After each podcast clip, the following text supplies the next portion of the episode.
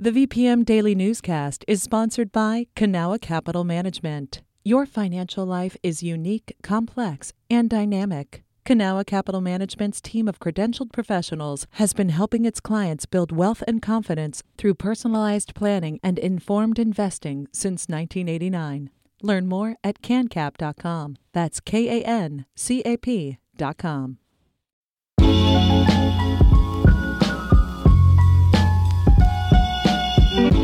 Good morning and welcome to BizSense Beat, our weekly roundup of the top business stories from Richmond BizSense. I'm Benjamin Dolly, and joining me this morning is BizSense reporter Jonathan Spiers. Good morning, Jonathan. Morning, Ben. So, first off, there's been more back and forth this week over that failed VCU health development deal you've been reporting on. Fill us in on what happened there very interesting scenario played out this early this week where Virginia Commonwealth University essentially put out a disclaimer about one of its own schools polls. This is the Commonwealth poll that is uh, conducted several times per year and is uh, well regarded in the polling industry, put on by VCU's L. Douglas Wilder School of Government and Public Affairs this latest poll that was conducted right at the end of last year into the beginning of this year questioned several different topics, but including this uh, VCU health development deal that we've reported on at length over the past year and it asked for public opinion about the university and the health system's handling of that project, as well as response to it, and transparency, and as well as state officials, the governor's reaction and, and dealing with it, and basically presented its findings, showing that a large majority of respondents who were familiar with the project had issue with how things have been handled and want more answers.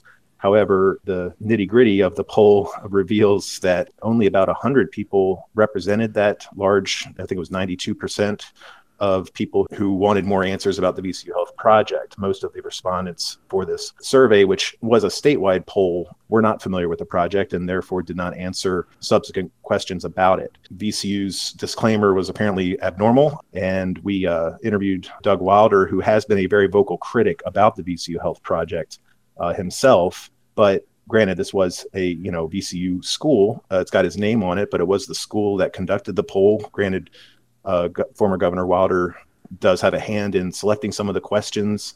So there was a lot of uh, intrigue and, and interesting situation uh, to be delved into here, but really uh, the, the fascinating thing was that the university was essentially putting out a disclaimer and clarification about its own school's poll and scrutinizing its findings and reporting of it. And there was additional response from the school about that disclaimer. So a lot of interesting additional drama surrounding this project that continues to play out. Of course, the uh, state JLARC is currently doing its own study of the whole issue and the uh, governance of the VCU health system.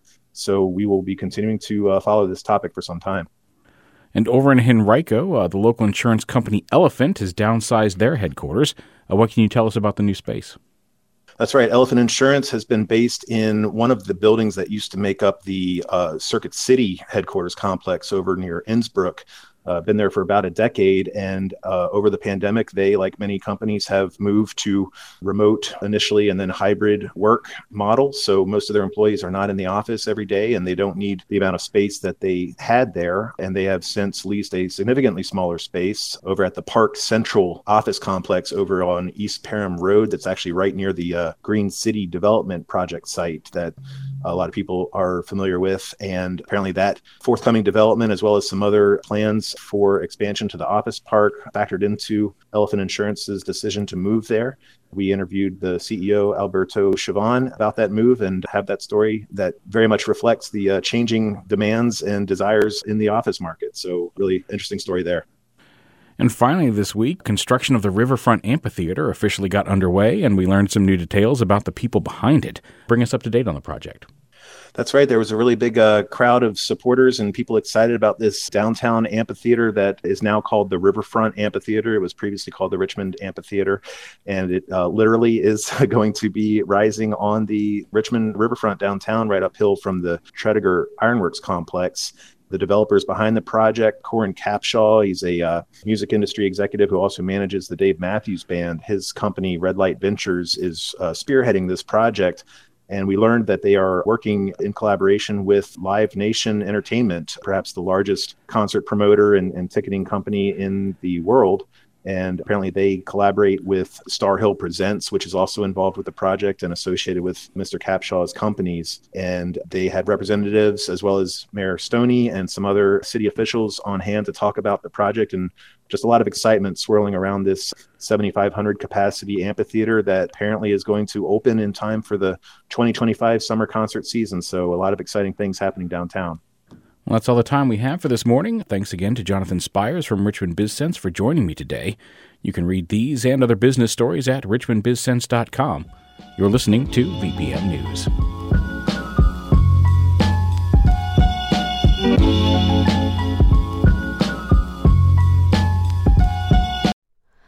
Hi, it's Terry Gross, the host of Fresh Air.